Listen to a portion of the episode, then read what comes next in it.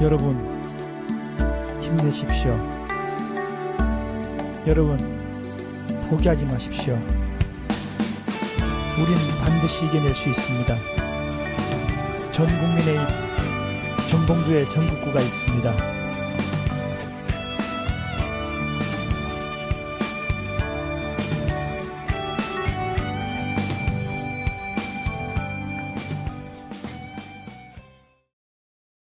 정봉주의 전국구 20회 세월호 참사 꼭 풀어야 할 그리고 꼭 수사가 이루어져야 할 10가지 의혹들 1부에 이어서 2부 계속 이어가겠습니다.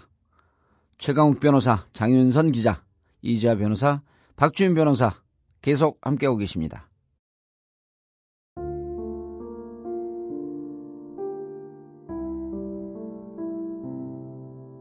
세월호 참사 현장인 진도 팽목항에서 전국구를 녹음을 했고 가족들이 청와대 항의 방문할 때 직접 현지 녹음을 할 수 있었던 것은 여러분들의 많은 후원 덕택이었습니다. 그리고 열심히 들어주시는 여러분들이 있기 때문입니다. 늘 감사합니다. 항상 도와달라 그래서 죄송하지만 여러분들의 후원으로 제대로 된 나라를 만들 수 있고 더 좋은 방송을 할 수 있으라고 기대합니다. 팟빵 전국구 방송 페이지 배너를 통해서 여러분들의 후원을 기다리고 있습니다. 감사합니다.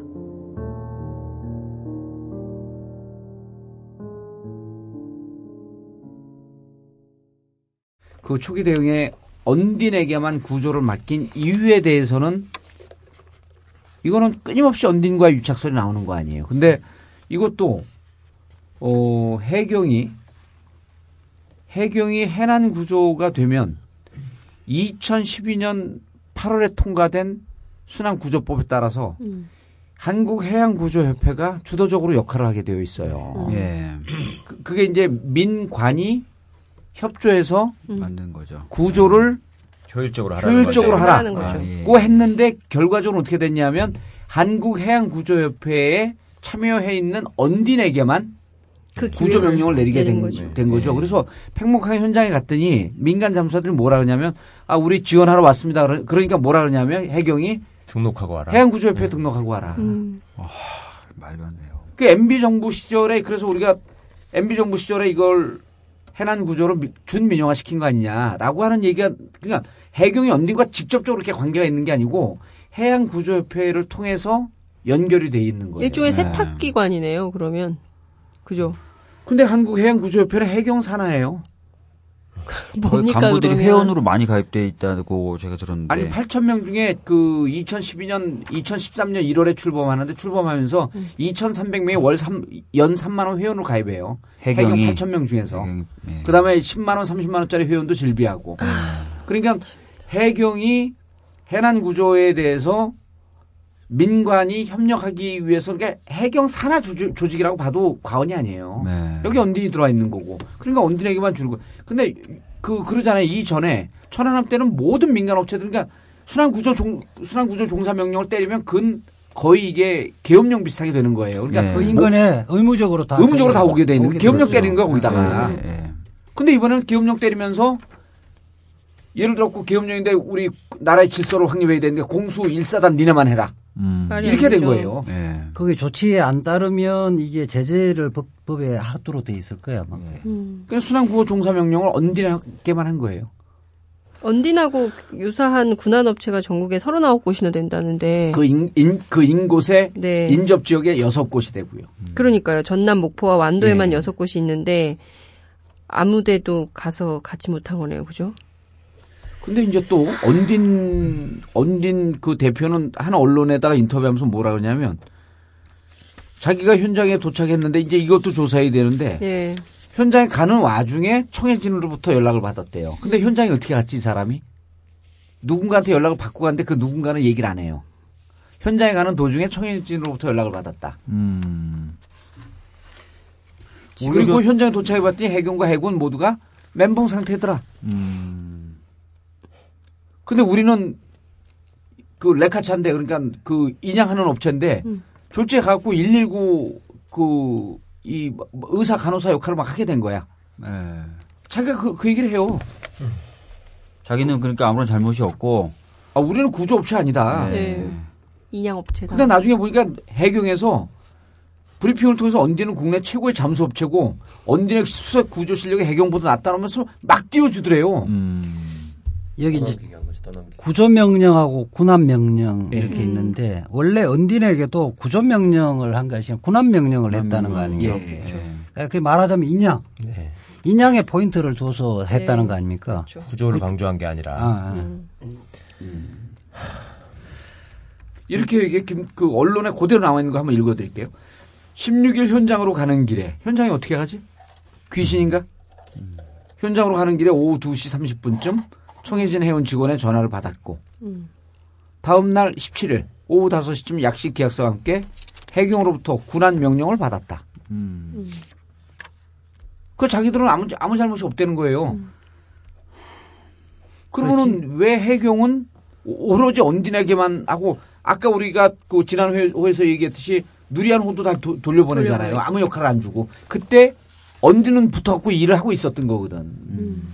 그러니까 이게 일거리를 언딘에게만 주겠다. 그러니까 일거리로 취급한 거예요. 그걸 그러니까. 취급한 거예요. 예. 예. 그러니까 돈벌 기회를 언딘에게만 주겠다. 이렇게 본 거죠. 교통사고 나도 레카차라고 부르나요? 네. 그런 것들을 경찰들이 네. 연계돼 있는 회사한테만 뭐 일을 준다는 얘기도 있고 또 그런 차원에서 본 거죠. 응급실도 네, 네. 연계가 돼 있는 응급실에만 환자가 갈 수 있도록 한다는 얘기가 있잖아요. 그럼 거의 이것도 거의 그런 수준. 그런 수준이니까. 그러니까 사람의 생명이나 이런 걸 전혀 고려 안 한 거죠. 그러니까 그리고 또 하나는 어, 해경이 해난 구조에 대해서 어, 무능했던 거예요. 잘 몰랐던 거거든요. 그러니까 언딘이 그렇죠. 오니까 얼른 그쪽에다 떠넘긴 거야. 그러면 음. 해경 청장이 음. 이렇게 무능하게 현장 파악이 안 되고 구조에 대해서 능력이 없으면 이 자리에 누가 있었습니까? 해수부 장관이 있었잖아요. 네. 그리고 17일 날은 대통령 왔잖아요. 해수부 장관은 판사 출신 아니신가요? 그렇죠. 네. 판사 출신이기도 하고 네. 그럼 최소한 지금 지금 가장 해양 수 해양 사고에 대해서 전문성이 있다고 보기 어려운 분 아닌가요? 이게 전문성이 없다고 하더라도 음. 기본적인 상식이 있으면 뭐 사고가 났는데 음. 기본 초동 조치에서 사람에 대한 구조를 원칙적으로 강조할 수밖에 없는데 도대체 해수부 장관하고 청와대는 어떤 보고를 받았는지 받고도 무슨 지시를 했는지 아니 이 그러니까 여섯 일곱 시간 동안 이렇게 얘기를 했다는 거 아니에요. 왜그 구명조끼를 입고 떠 있는데 구, 그못 왜, 왜 건져내냐고. 음. 대통령이 그렇게 보고를 받은 거예요. 예? 그러니까 얼마 전에 그- 얼마 전에 그런 보도가 나왔더만 윤창중 사건 났을 때 25시간 이후에 보고 받았다. 그왜 늦게 보고했냐 그러니까 그때 그때 제깍제깍 보고하는 게 보고하는 게 아니다 이 대통령한테는. 그러니까 이번에도 모아서.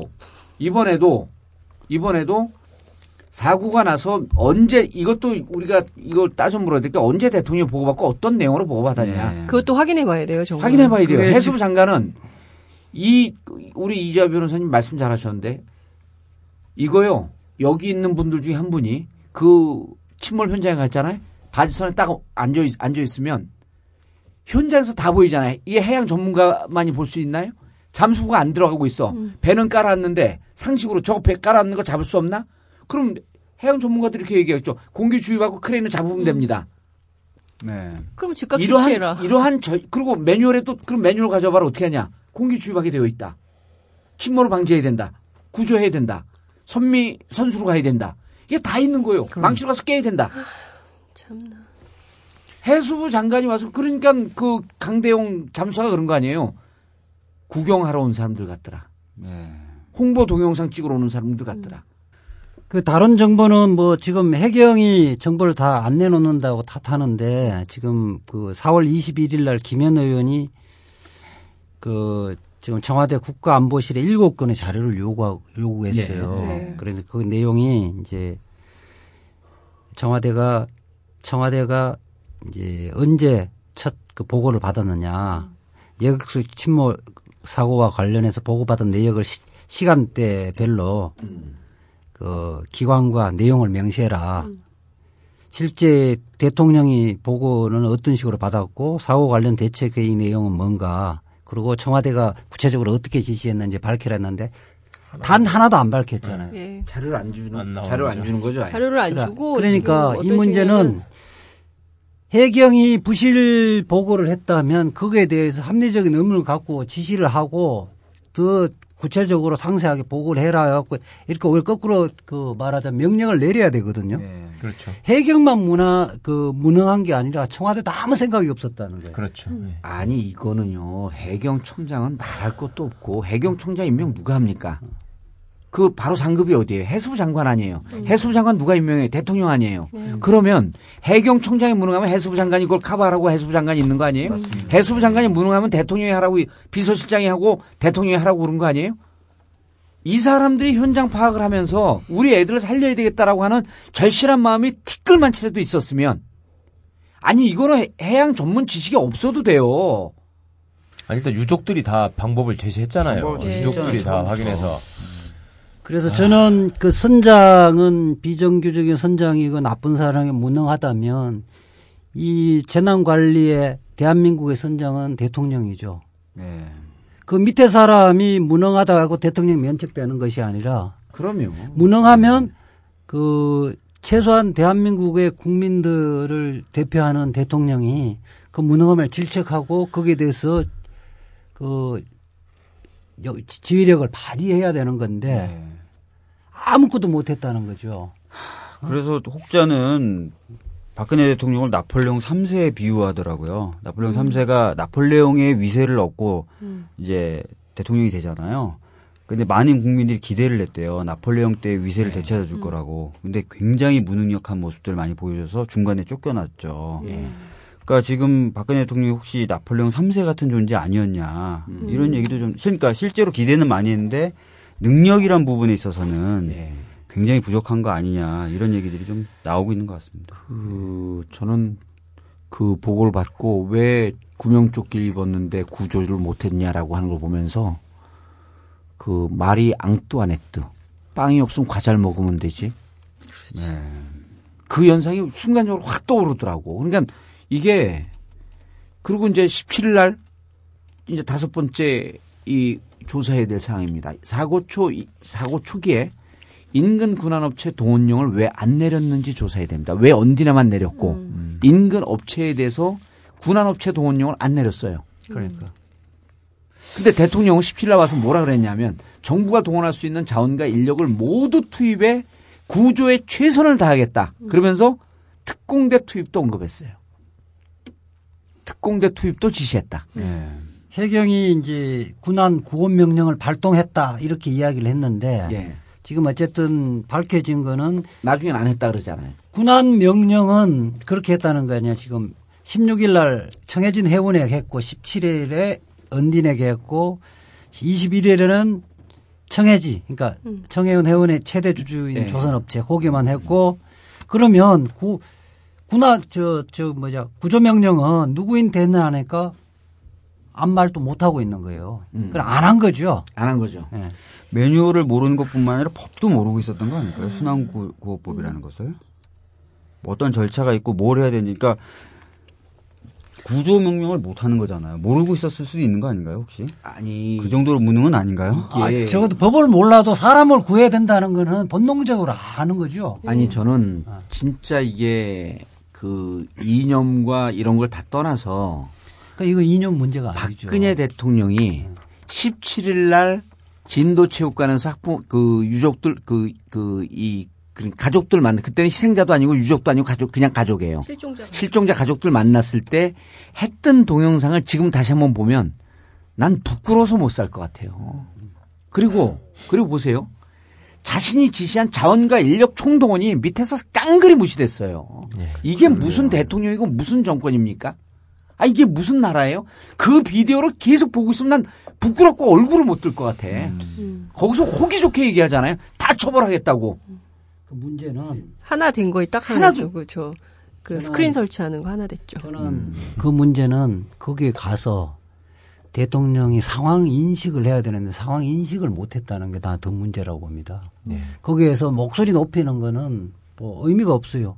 그 보고를 받고 거기에서 현재 지금 상태가 어떤 거고 여기에서 뭘 먼저 지금 필요하고. 현 그래 음, 음. 필요하고 어떤 네, 조치를 네, 해야 네. 된다는 게 음. 대통령이 감을 잡아야 그렇죠. 되는 건데 이런 거죠. 근데 아무 생각이 없었던 예, 예. 거예요. 아니 이 변호사님 뭐냐 하면 네. 진도 체육관에 오기 전에 어딜 들렸다 온 줄 아세요? 침몰되고 있는 그 현장을 갔다, 갔다 왔대잖아요. 그러니까 아, 그럼 보고 와서도 보고 와서 보고 진도 체육관에 온 온 거예요. 거예요. 네. 원래 그 동선이 그 비공개 일정으로 청와대 일정이 아. 이제 기자들한테 풀이됐었는데 먼저 가서 사고 현장 보고 그 다음에 그 진도체육관에 가서 이제 민심 수습 방안 대책을 그 세운다 이렇게 17일이니까 얘기했었죠. 이제 인접에 해군들 떠 있을 거 아니에요. 네. 떠 있고 비행기 떠 있고 이제 그 헬기 뜨고 그러니까 대통령 간다 그러니까 이제 더 막 이렇게 그 공작이 날개 피듯이 더 이게 뭐 그 블러핑을 했을 거 아니에요. 뻥을 치고 막 이제 와와 그러면 그러면 야 지금 저 배는 침몰하고 있느냐? 음. 저 배에는 어떠한 조치를 취하고 있느냐? 몇 잠- 명이 현재 지금 잠수사는 몇 명이 들어가 있느냐? 너네 구조 계획은 뭐냐? 요 세 개만 물어보면 돼요. 대통령한테 허위 보고했을 가능성도 있는 거 아닌가요? 해경이. 아, 근데 제가 그 현장에 사고 첫날부터 같이 내, 내려가 내려가 있었던 변호사 저희 네네네. 동료 변호사한테 얘기를 들어보니까 뭐 장관이든 누구든 오면 지시를 다 이렇게 한대요. 최선을 다해라. 이 말만 반복한대요. 최선을 다해라. 모든 거 다해라. 그러니까 구체적인 내용이 하나도 없는 공연불 같은 지시만 계속 반복하고 간대요. 군대 용어 중에 이런 얘기가 있어요. 진정한 훌륭한 지휘관은 소총을 잘 쏴야 됩니다. 디테일에 약한 지휘자는 지휘자가 될 수가 없어요. 그렇겠죠. 예.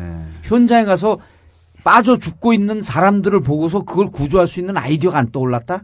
이건 지휘관으로서는 빵점이죠. 지도자가 될 수가 없는 거예요. 그러면 그 사람이 안 됐으면 참모들이 해야지. 그럼요.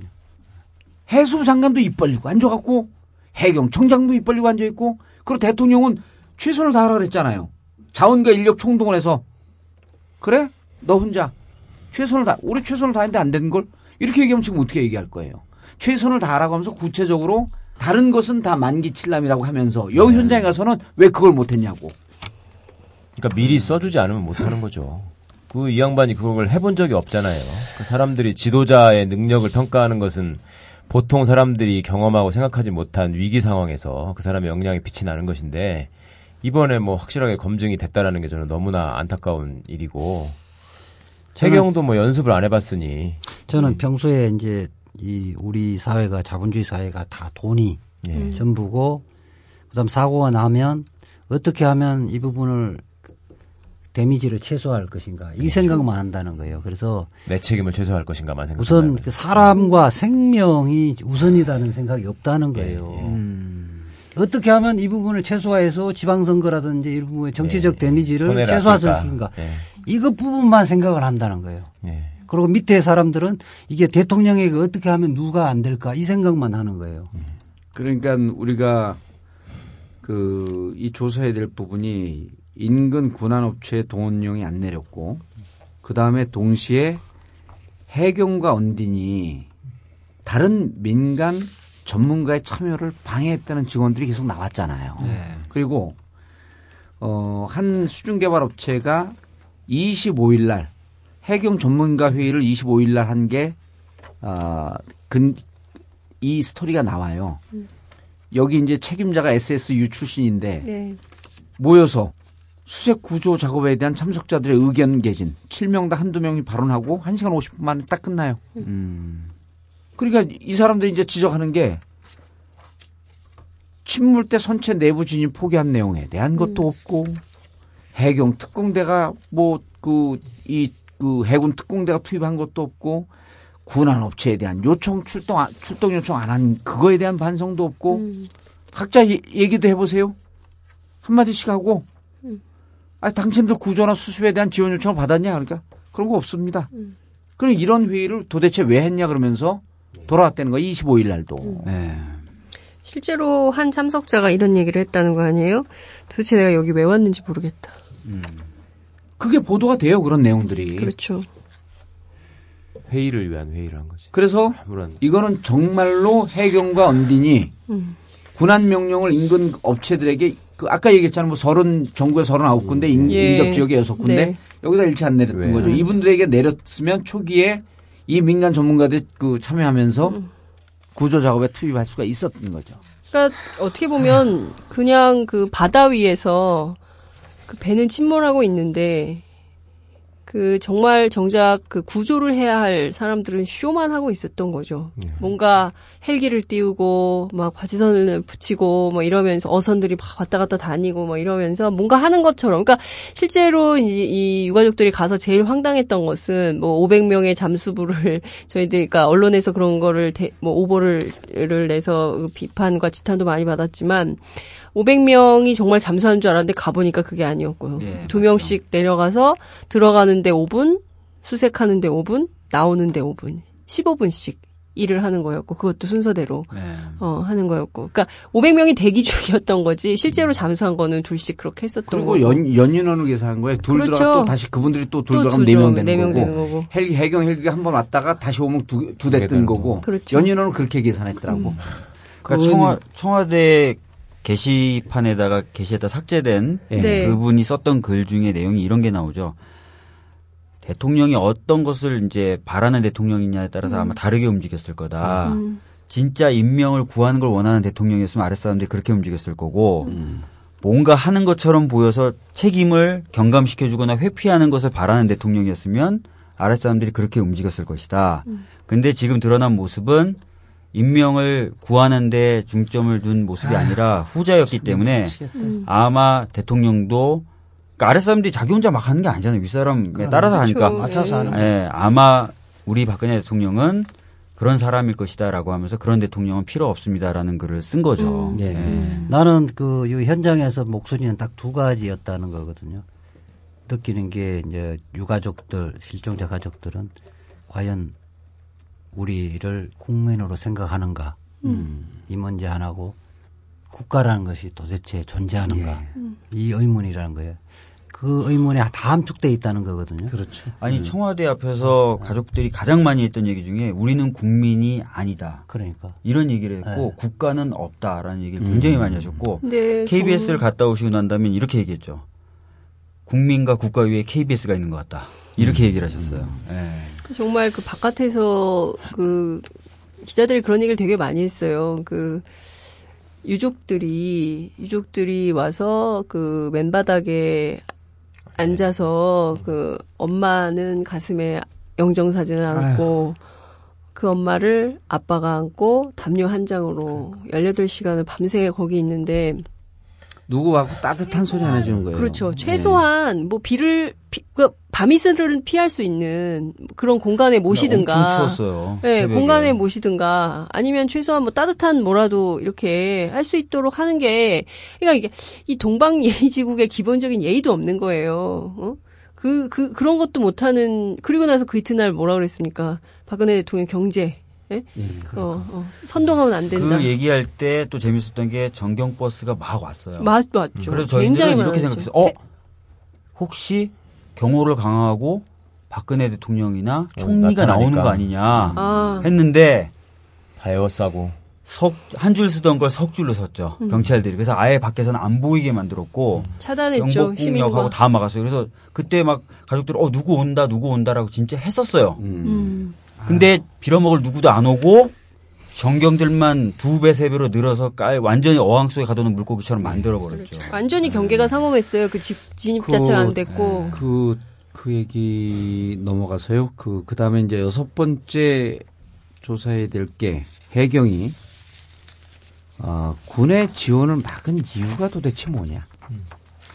그러니까 군의 지원은, 어, 세 파트로 나눠져요. UDT, SSU 해군 특수부대 접근을 첫날부터 막았다라고 나왔잖아요. 예. 근거. 그렇죠. 국방부가 얘기했죠. 예. 국방부가 국방부가. 그 다음 두 번째, 나중에 말을 바꿨죠. 통영함은 총장이 가라 그랬는데 안 갔고. 해군 참모 총장이 가라고 두 번씩이나 지시를 했는데 네. 안 갔어요. 그럼 다 잘려야 되는 거 이게? 통용한 미스터리야. 그다음 세 번째 목포에 대한민국 최고의 그 해군력을 자랑하는 해군 제 3함대가 있어요. 음. 사령부. 3함대 사령부가 있고 거기에서 이 해역까지 오는데 1시간 빨리 오면 1시간 늦게 오면 1시간 20분이에요. 네. 그럼 여기 제3함대에다가 그게 이게 국가 재난 상태이기 때문에 해경이 민간 좋습니다. 언제 때문에 민간 지원을 좀 막았다고 할 수 있어. 그건 아주 진짜 최대한 빼갖고 이- 인정을 해주자고. 그러면 UDT, SSU, 통영함, 해군 제3함대 얘들 이쪽 출동이나 이쪽 지원을 왜 안 했냐는 거예요. 음. 그리고 이거는 그냥 해경 총장의 문제가 아니고 이거 지원하지 않았으면 그 늘 하는 게 이건 이건 무조건 국가의 책임인 게 해수부 장관 있잖아요. 아니 그 대통령도 다 지원하라 그랬다면서요. 아 그리고 중대본이 있잖아요 이게. 네. 그리고 이게 통영함 투입 문제, SSU, UDT 이게 다 진상규명 때 나와야 되는 게 SS하고 UDT 했으면은 이미 배가 상당 부분 가라앉아, 가라앉아 있었어도 상당히 많은 인원을 그때 구조했었 했을 것이다. 16, 17일 그 그때는 배가 쭉 가라앉아 있었고 일부 떠 있었던 상황이니까. 그리고 나중에는 다 말들 바꾸잖아요. 무슨 이게 우리가 그 순환 구조법에 의해서 해경이 주도하는 게 맞기 때문에 우리는 어? 거기 참여할 수 있는 그런 입장이 아니었었다. 그리고 통영 통영함은 현실에 투입할 수 있는 그런 입증이 되지 않았다. 이런 게다 말이 바뀌는 거거든요. 근데 정말 그 바다에 자- 자기 자식이 있다고 생각했다면 그렇게 어, 그 나온 공문서의 조항들을 들, 들면서 면피용 발언을 계속 할 수 있을까 싶어요. 그러게요. 아까 이 변호사님 해경하고 캐군하고는 뭐 그런 관계라고 음. 권한 분쟁 관계라고 그렇다 하더라도 해수부 장관은 음. 그거를 교통 정리를 했었어야죠. 그러면 그러면 해수부 장관이 못하면 또 대통령까지 왔었는데 네. 그리고 해수부 장관이 못한다면 청와대나 대, 그 거기서 또 바로 했었어야죠. 이렇게 뭐 이런 상황 자체를 음. 보고를 못 받았을 것 같지는 않거든요. 보고를 못 받으면 그건 뭐 공무원 체계가 아니죠 기본적으로. 예. 아니 그러니까 구- 우리가 느끼는 이 비통함이 국가는 없다 없다인라고 하는 건데 더 정확하게 들어가면 대한민국 공무원 사회는 이미 붕괴된 거예요. 그러니까 자기들이 그렇게 좋아하는 정권 권력도 다 무너졌고 이 정권은 없는 거예요. 근데 뭐 지금 국민들이 그 이 분노하는 거에 대해서 문제 제기하고 그럴 정부가 어디 있어요 지금 정부 자체가 없는 건데 자 그다음에 관내 지원을 막은 이유는 어 바로 누리안호. 전에서 바친 네. 누리안호 정부 소속의 누리안호가 현장 지원에 갔다가 4일 동안 쓰레기만 줍다가 돌아오고 또 다시 와달라 그래서 가서 4일 만에 어 작업을 왕성하게 하다가 언딘에다 모든 장비만 빌려주고 다시 되돌아오는 이게 국가가 무슨 사설업체 그 장비 대여업체가 돼버린 거예요. 그러게요. 그래서 그 우리 민변에서도 진상조사라고 국민들도 진상조사를 하는데 해경이 과연 이게 해경 총장의 책임이냐 해수부 장관의 책임이냐 아니면 더 윗선의 책임이냐 이 국민들은 이미 답을 다 알고 있죠. 예. 음. 그 다음에 그 8번, 9번은 조금 가벼운 문제이긴 한데 152분 동안 숨겨졌던 영상들 이거 찍은 거 다 공개 12일 동안 숨겨져 왔던 영상들 초기 구조 동영상 편집의 의혹 예. 음. 이거 반드시 짚어야 될 것 같습니다. 해경이 구조했다는 예, 영상. 해경이 구조했다는 거. 그렇죠. 그리고 왜 뭐가 아쉬워서 바로 구- 내놓지도 구- 못하고. 9분 10일 동안 감춰놨다가 9분 몇 초 편집해 갖고 내놔요.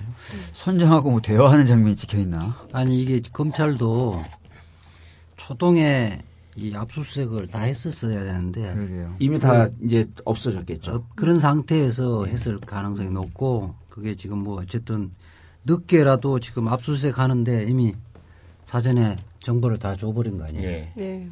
아, 합동수사본부 했는데 뭐 거기서 거기서 자기 살 길 찾기 위해서 계속 예, 네. 그것만 빼갔겠죠. 해경이 수사의 주체였었잖아요. 그렇습니다. 그렇죠. 네. 지금 살금살금 피의자 신부로 돌아가고 있는 거지. 이미 증거 인멸은 다 끝났을 텐데. 아니 지금도 그런 얘기 나오잖아요. 그 해경에 대해서 과실치사 어떻게 적용하냐. 그러니까. 이런 얘기가 지금 다시 또 나오고 있다잖아요. 그러니까 최소한의 공정성도 아 그러니까 딴 건 잘 모르겠지만 최소한 관이라면 최소한의 공정성을 그 갖추는 신용이라도 해야 되는데 이번엔 그런 것도 없었던 것 같아요. 완전히 그냥 진짜 뭐 말씀하신 대로 이미 공무원 사회 다 붕괴된 것 같다는 느낌을 이번 사건 통해 굉장히 강하게 없어요. 대한민국 공무원은 네. 없어요. 그리고 이게 보니까 기록을 보니까요. 동영상이 9시 28분부터 11시 18분까지 1시간 50분을 기록하고 있는데 해경이 공개한 건 9분 45초예요. 그럼 나머지는 어디가 있는 거예요? 전체를 다 공개해야죠. 예. 공개를 물론 이제 검찰이 제대로 압수수색을 하면 사실은 요즘은 기술이 발달돼서 삭제한 부분도 수 상당. 부분은 복구를 할 수 있거든요. 예. 예. 그래서 이제 검사 기계적으로 네. 파손할 염려는 없을까요? degaussing degaussing을 하지 않는 그냥 파손하지 않는 예. 그렇게는 아마도 안 했을 것 같은데 degaussing 되면- 할수 있는 시간적 여유는 없. 아니 지금까지 했을까요? 있었으니까. 아, 지금까지. degaussing을. 했으면 어쨌든 그뭐 그 지금 뭐지 증거 인멸 이런 부분이어서 증거 인멸에 해당되는 거죠. 예 그렇기 때문에 그냥 아마 삭제했을 가능성이 있을 텐데 그렇게 하면 그 부분도 검찰이 의지 있으면 복원을 할 수 있다고 저는 봐요. 근- 근데 이제 이게 그 해경이 이 동영상 조작과 동영상 이게 전면 공개해야 되는 게 해경이 그 전에 캡처 사진을 공개를 해요. 동영상 공개하기 전에. 근데 4월 28일 날 제공한 동영상에는 그 캡처한 사진이 안 나와요. 음. 그러니까 캡처한 사진 먼저 공개해 놓고 어 캡처한 사진 전후로 동영상 공개하면 문제가 되는 거야. 네. 그러니까 그 캡처한 사진이 있는데 9분 45초 사이, 사이에는 캡처한 사진이 안 나와요. 음. 그러면 그 캡처한 사진 전후로 해갖고 뭔가 불리한 장면이 있었다는 거야. 그렇죠. 네. 그러니까 어 이준석 선장 공개하는 것도 13일 만에 공개를 해요. 이준석 선장 공개한 그 사진도 동영상을 그러니까 그것도 많이 불리했던 거거든. 조타실에 가갖고 이 이준석 선장 구조하는 장면이 있었기 때문에 오늘날 우리가 이러한 왜 조타실에 갔느냐? 회사와 선, 해경과 선장과 연락이 되어 있었던 거 아니냐? 이런 문제 제기를 할 수가 있었던 거 아니에요? 원자료가 있으니까. 그리고 그것도 14일 만에 공개한 거거든. 그 지금 해경이 구조 동영상 공개하지 않는 거에 상당한 비밀이 있을 수가 있다는 거예요. 그렇게 저도 생각을 하는데 아마 지금은 해경이 자발적으로 공개를 하기를 기대하기는 굉장히 힘들고 합수부에서 합수부에서 이분을 공개를 해야 되는데 이 사건 자체는 국민들의 공분을 사고 있는 사건이고 개, 개개의 형사 사건으로 보기는 어려운 측면이 있기 때문에 국민의 알 권리 측면에서 현재 그 압수한 내용이 뭔지 그 부분에 압수한 내용 부분에 흔, 그, 그 말하자 삭제의 흔적이 있는지 이런 부분을 일단 다 공개를 해야 되고 이것은 국민의 힘으로 이 부분들을 그, 그 밝혀야 된다고 봅니다. 아마 또 가족분들도 그런 거 굉장히 알고 싶어 할 거예요. 아, 도대체 그럼요. 누가 잘못했는지 굉장히 알고 싶어 하실 아니. 이건 진상 규명이 안 되면요 가족들의 한이 풀어지지 풀어지. 엉어리가 네. 풀어지지가 않아요. 그러니까 가족분들이 무슨 얘기를 하시냐면 저도 들은 얘기인데 제대로 진상 규명 안 되면요 이민 신청하시겠다는 얘기를 굉장히 많이 하세요. 이민. 이민. 그런데 이게 왜 처음에 그 휴대전화 같은 거 이렇게 건져 올린 거에서 칩을 뭐 빼돌렸다 유심. 그래가지고 유심을 유심칩 네, 네. 때문에 가족들이 항의하고 그 다음에 휴대전화 내용을 복구하게 해주겠다라는 제의를 국가에서 했는데 그걸 다 거부했잖아요. 그러니까 대검 뭐 디지털 포렌식 센터가 우리나라 최고의 그 기술을 갖고 있다고 하는데도 거부했단 말입니다. 그거를 그냥 단순히 유족들이 격앙돼 있어서 우리를 못 믿어서 내지는 우리가 그동안에 잘못해서 이렇게 지금 받아들일 일이 아니거든요. 그거 자체가 이미 국가라는 게 정부라는 게 지금 없는 거예요. 피해자들의 머릿속에. 이게 뭐든지 감추려고 하고 속이려고 하는 집단이지 우리를 위해 존재하는 것이 아니다라는 것을 그걸로 웅변을 하고 있는데 그거에 대한 심각성이나 반성을 전혀 느끼질 않아요. 그냥 그냥 뭐 유족들이 너무한 거 아니냐, 뭐 심지어 무슨 응? 청와대 대변인이라는 자가 뭐 순수한 유, 유, 유, 유족 뭐 이런 식의 표현이나 하고 그 지금 그 최 변호사님 말씀하신 게 어, 규명되어야 할 아홉 번째 의혹 중에 하나예요. 그러니까 피해 학생들이나 피해 자들에게 발견된 핸드폰 조작의 가능성이 있다는 거 아닙니까? 오늘 한 언론에서 보도된 게 어머니를 잃은 30살 먹은 최모 씨가 한 건 증언한 건데 고인 휴대폰을 조사한다고 가져갔는데 돌려달라고 요청했더니 가져간 적이 없다는 거예요. 다른 유품은 다 나왔어요. 유족이 반발하게 해경 시신 발견 당시 휴대폰은 없었다. 아니 그럼 이 아들이 정신질환 자입니까? 해경이 달래서 줬는데 달래서 줬는데 그리고 유가족 동의도 없이 고인의 휴대폰을 가져간 거거든요. 그럼 이- 이미 제출한 거 아니에요. 이미 제출할 때 우리 대한민국 사람들이 또 이 경황 중에서 이미 제출하니까 이미 제출 받았다라고 하는 확인서를 써주십시오라고 해경에게 요, 요청할 변호사들 아니면 국민들이 알아요? 누가 있습니까? 그냥 믿고 주죠. 그냥 믿고 주죠.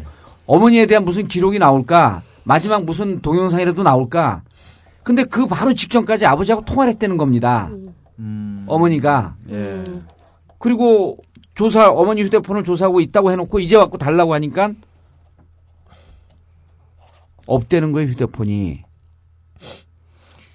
이게 그 지금 민간인 사찰 할 때 그 장진수가 그 돈다발 네. 돈다발 사건 예. 그 오마이뉴스에서 뭐 네. 공개를 했을 텐데 그걸 원래 복구하라고 준 거예요. 준 거 줬는데 음, 휴대폰에 있는 사진 어, 찍어. 그래서 놓은 거. 뭐 거기에서 자기들이 복구를 못했다고 그래요.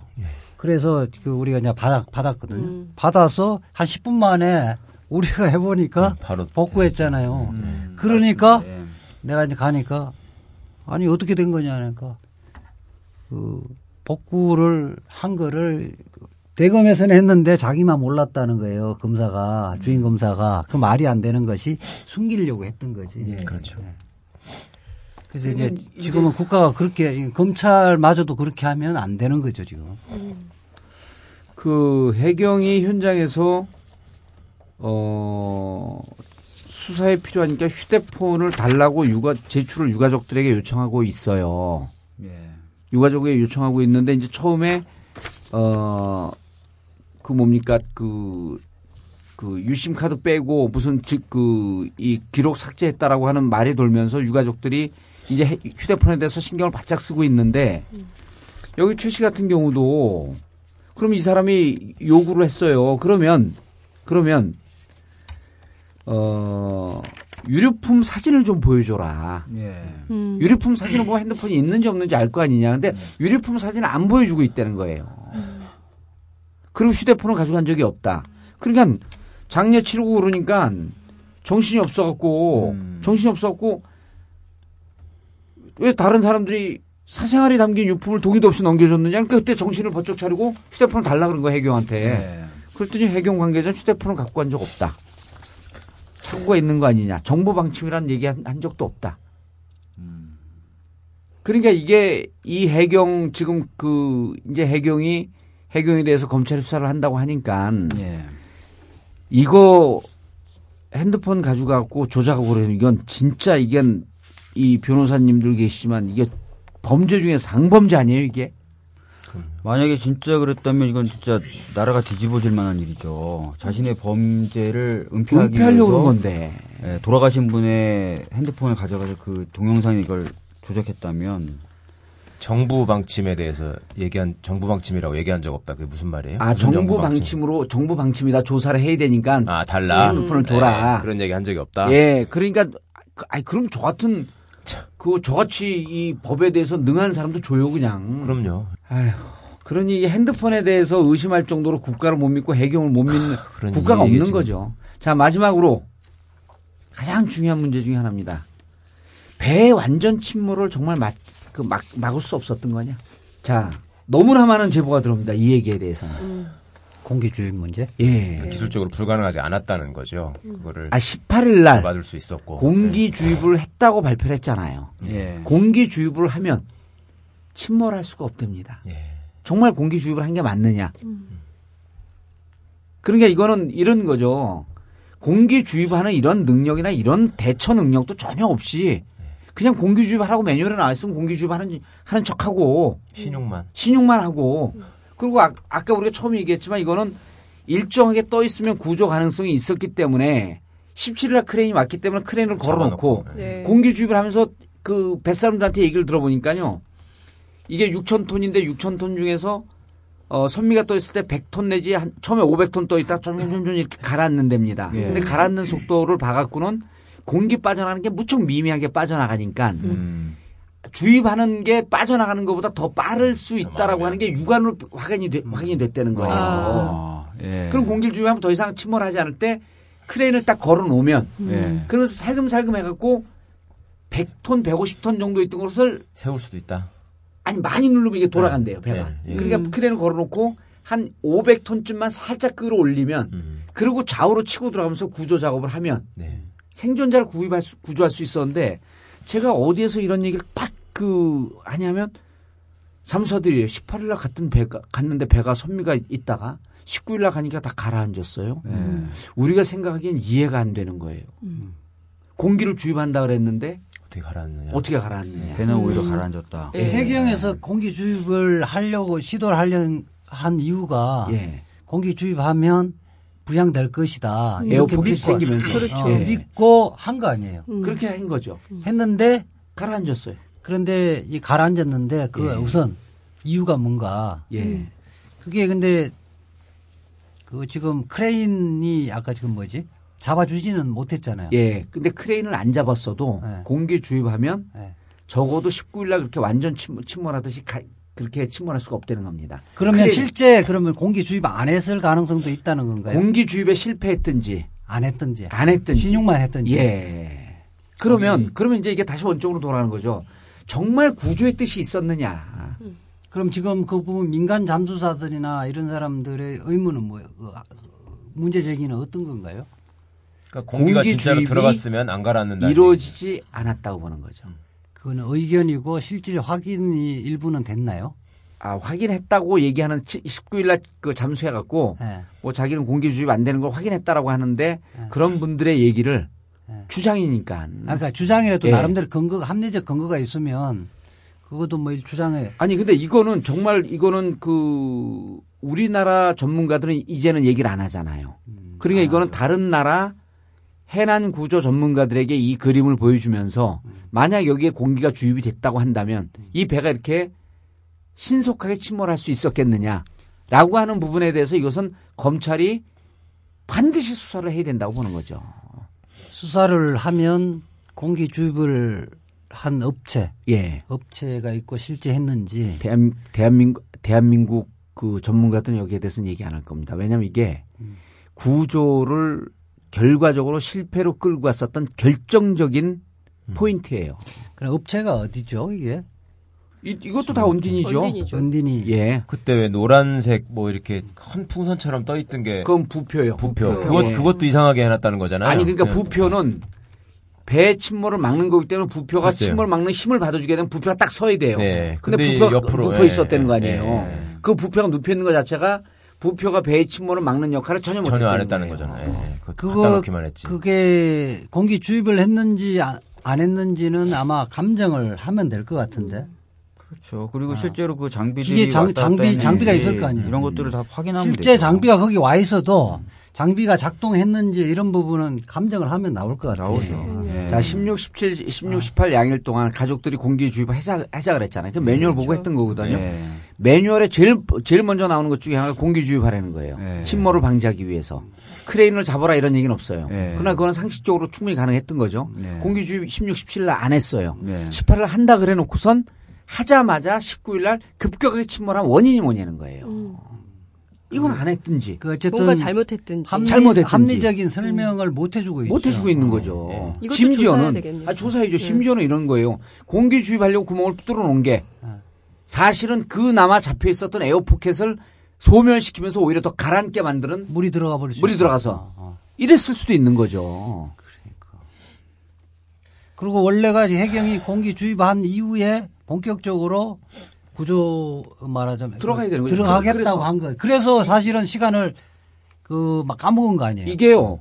그 100톤 노출된 게 100톤쯤 되면 음. 공기 주입이 되게 되면 슬슬슬슬 뜬대, 뜬답니다. 예. 음. 그래갖고 한 500톤 정도 돼, 돼갖고 어 우리 민간 잠수사들 뭐라 그러냐면 16, 17, 18을 보면 배가 안정적으로 멈춰 있었다 그러잖아요. 음. 아주 구조에 예쁘게 멈춰 있었다, 구조에. 적절하게. 예. 그러니까 최적의 조건은 아니지만 구조에 투입될 수 있을 정도로 안정하게 고정이 되어 있더라. 음. 그리고 18일 날 공기를 넣는다 그러고 19일 날 팍 침몰해 버린 거예요. 그러니까 그 이쁘게 예. 멈춰 있었을 때 잠수사들이 투입되려고 하는데 그 공기를 주입한 이후에 하자 이렇게 한 거 아니에요. 그렇게 아, 본격, 그- 본격적으로 하자는 거 아니에요. 그렇게 그렇죠. 아닌가? 본격적으로 들어간 거는 19일서부터 들어갔으니까요. 네. 19일서부터 들어갔으니까. 근데 이제 어 민간 잠수사들은 이렇게 얘기를 하죠. 배가 그렇게 안전하게 멈춰 있었는데 침투하는 작전 지점을 잘 잡아 잘 잡아야 된다. 음. 왜냐하면 에어포켓을 건드렸고 배가 급격하게 침몰할 수 있는 상황이기 때문에 음. 공기 주입과 동시에 침투해야 되고 그리고 좀 더 바람직한 건 크레인까지 잡아놨으면 된다. 이게 하나도 안 이루어진 거예요. 음. 그렇죠. 그러니까 사실은 공기 주입하면서 뛰어 떠 있었으면 단 한 명의 구- 생존자의 구조도 가능했었던 건데 18일 날 뭘 어떻게 잘못했는지 안 했는지 침몰을 방치할 수밖에 없었던 이거는 가장 핵심적인 거예요, 이 수사에. 음. 그렇죠. 예. 근데 지금 검찰이 이거에 대해서는 전혀 얘기가 안 나오고 있어요. 안 나오고 있죠. 왜냐하면 검찰 검찰도 안 하기 때문에 우리 전국구에서 하는 네. 거예요. 검찰도 이런 어 그걸 모를 것 같아요. 뭐 에어포켓이나 아니면 공기를 주입하면 뜬다든지 이런 예. 걸 검찰이 알리 전문가가 없겠죠. 검찰 수사관들 중에도. 그래서 근데 그 현장에 팽목한 거 갖고 잠수사들만 얘기를 하고 그 네. 이장님들 만나고 그러면요. 하루면 파악. 전화 통화 하잖아요. 그 배를 왜 이렇게 가라앉혀 띄워놓으면 되지. 음. 그래서 이게 수- 검찰 수사도 이 전문가들의 의견을 들어서 수사를 해야 돼요. 네. 우리 이제 재판할 때도 이 그 전문가가 아니면 아니, 전문가들의 감정이나 의견을 들어서 수사를 하잖아요. 아니, 그래서 제가 중요하죠. 우리가 이 열 가지 하고 이제 민변에서 나온 얘기까지 이렇게 덧붙인 이유가 어, 제가 이런 기대를 갖고 이 주제를 했으면 했던 생각인데 팟캐스트 다른 건 몰라도 어, 국가 정보를 담당하는 기관에서 전국구는 꼭 듣는 데입니다. 아. 아 그래요? 예, 아주 고맙게도 이것은 어, preview 해갖고 그러니까 script을 다 떠갖고 밑줄까지 치면서 본답니다. 음. 아 그래요? 어떻게 법적으로 그, 그, 걸 수 있는 그걸 찾, 찾는 거겠죠, 아마. 네. 어. 아, 라고 저는 제보를 받았어요. 예, 예. 그러면 우리가 이 방송을 하는 취지는 일반 국민들이 알아야 되는 이 부분 진상 규명돼야 되는 것도 있지만 동시에 정보기관에서 적어도 이 정도는 수사해라 너네가 네. 부탁한다. 전문가들이 입을 막고 있잖아요. 근데 반대로. 우리나라 지금 전문가는 어디 누, 어, 느 전문가도 지금 이제는 점점 더 입을 막고 네. 그래서 제가 그 해외 전문가를 만나러 다시 나가기로 했습니다.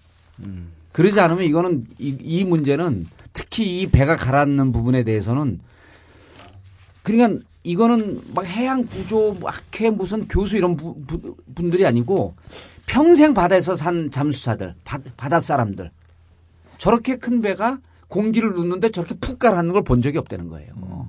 상상이 안 된다는 겁니다. 그 구조를 완전 놓친 거죠. 완전히. 그 배의 침몰을 방조했다면 그 책임 범위는 어디까지 되는 겁니까? 그것도 역시 형법에 의해서 처벌을 가능하겠죠. 음. 어, 근데 이제 그런 어떤 고의성이나 이런 걸 입증하기는 쉽진 않겠죠. 쉽지가 않죠. 최소한 네. 업무상 가실치사 이게 혐의를 뱃사람- 두고 해야죠. 뱃사람들이 어느 정도 예민하냐면요. 배가 침몰할 때 뽑아져 나오는 물의 양을 계산해요, 그 사람들이. 음. 그 몸, 배가 푹푹 이제 물이 뿜어, 뿜어 져 나오잖아요. 네. 그럼 저 정도면 어느 정도 공기를 투입하면 저 배는 저 상태에서 멈춰 있겠구나라고 하는 판단이 쓴다는 거예요, 자기들은. 음.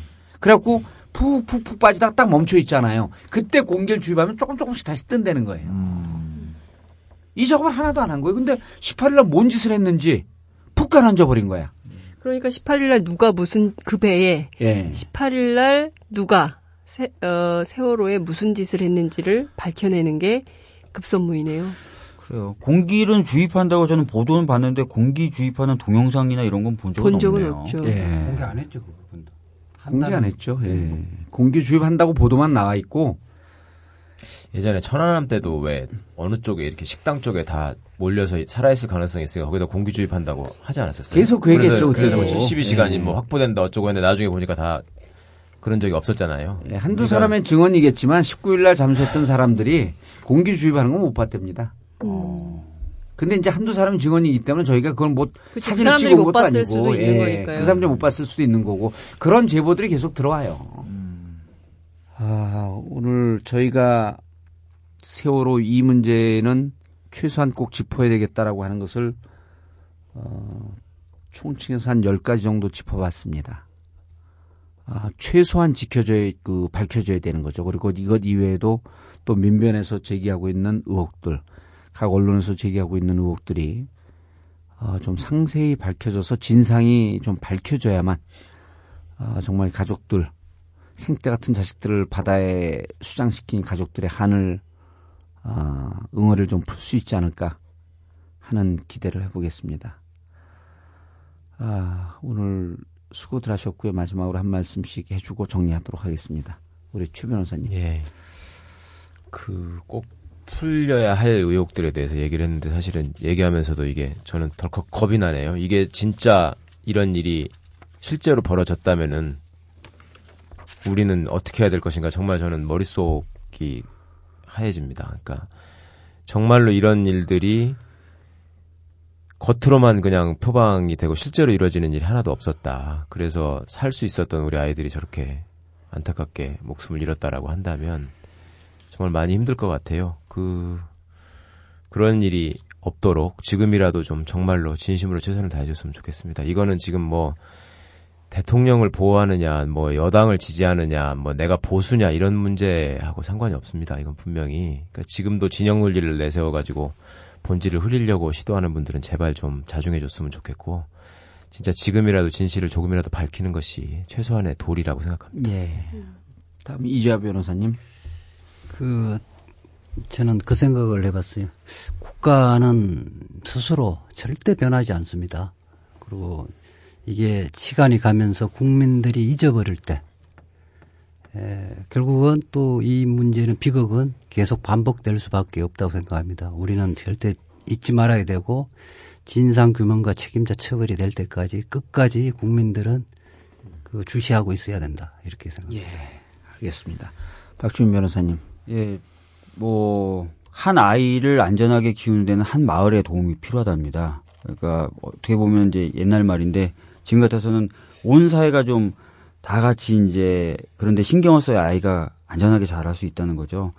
어, 청와대 앞에 가셨던 그 어머님 중에 한 분이 이렇게 얘기를 하셨어요. 뭐라고 얘기하셨냐면 내가 여기 나와 있는 이유에 대해서 설명을 하면 자신이 나와 있는 이유에 대해서 설명을 하면서 뭐라고 그러냐, 뭐라고 그러셨냐면 본인은 자식이 이제 다 없대요. 거기 세월호에서 죽, 도, 죽어서. 그래서 근데도 여기 나와 있는 이유는 다른 사람들의 아이들이 안전하게 비행기도 타고 배도 타고 기차도 타고 했으면 좋겠대요. 그래서 자기가 지금 청와대 앞에 이렇게 와 있다라고 얘기하셨는데 하여튼 이번 일을 잊지 말고 진짜 우리 아이들이 안심하고 비행기도 타고 배도 타고 기차도 타고 하는 사회가 예. 왔으면 좋겠습니다. 장, 장 변호사님이라 를 뻔했네. 장 기자님. 예. 어, 전국구가 문제 제기한 20대 의혹을 과연 검찰이 얼마나 밝혀낼 수 있을까에 대해서 여전히 의문부를 찍습니다. 그래서 유가족들이나 뭐 정치권에서는 반드시 국정조사 혹은 특검으로 이 문제의 진실 규명을 해야 된다고 주장을 하고 있는데요. 어, 지금 국정조사나 어찌됐든 이게 도대체 어떻게 된 건지 상임위를 열어서 관련 내용을 확인하려고 해도 그 일부의 경우에 특히 해경 같은 경우에는 뭐 압수수색으로 검찰이 모든 자료를 가져갔다라고 하면서 구체적인 실체에 접근할 수 있는 자료 제공조차 하지 않고 있다는 거예요. 그러니까 자료 제공을 하지 않기 때문에 진실에 접근하는 거는 더 어려운 거죠. 그러니까 국정조사를 해서 어떤 진실이 나올 수 있을까? 특검을 한들 더 나은 지금까지 검찰이 수사하고 있는 것보다 더 더 센 내용이 나올 게 뭐가 있을까? 이런 회의도 드는 거죠. 제일 중요한 것은 최소한 지금까지 나온 것만 종합을 한다 하더라도 최소한 최초 30분 동안 아이들을 살려낼 수 있는 그 황금 같은 시간을 그냥 버린 이 문제에 대해서 단죄하지 않는다면 어, 역사가 도대체 이 세월호 참사를 어떻게 기록할지 정말 어, 그걸 다시 한번 생각해 봐야 될 것 같습니다.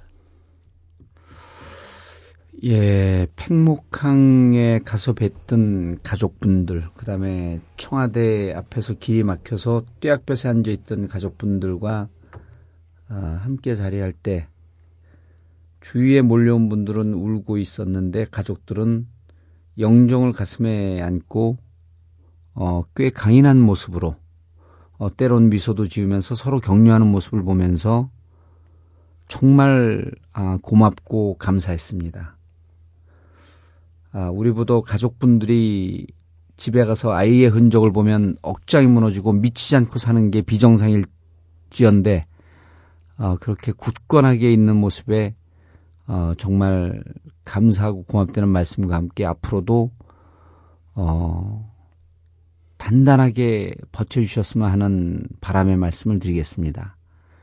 자, 전국구 20회 모두 마쳤는데요. 유족들에 대한 후원금 모금하는 문제에 계속 제보가 들어오고 있습니다. 어느 단체가 어떻게 모금을 하고 있고 이 모금된 돈이 제대로 쓰이고 있는지 이걸 좀 정부 차원에서 취합을 좀 해줘라 하는 제안들이 많습니다.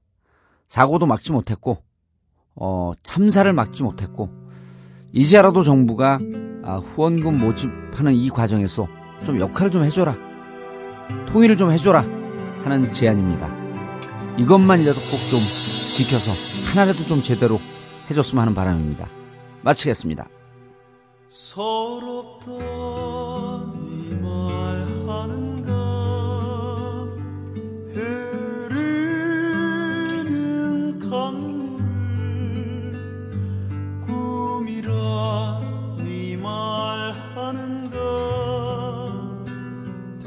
살아오는 세월을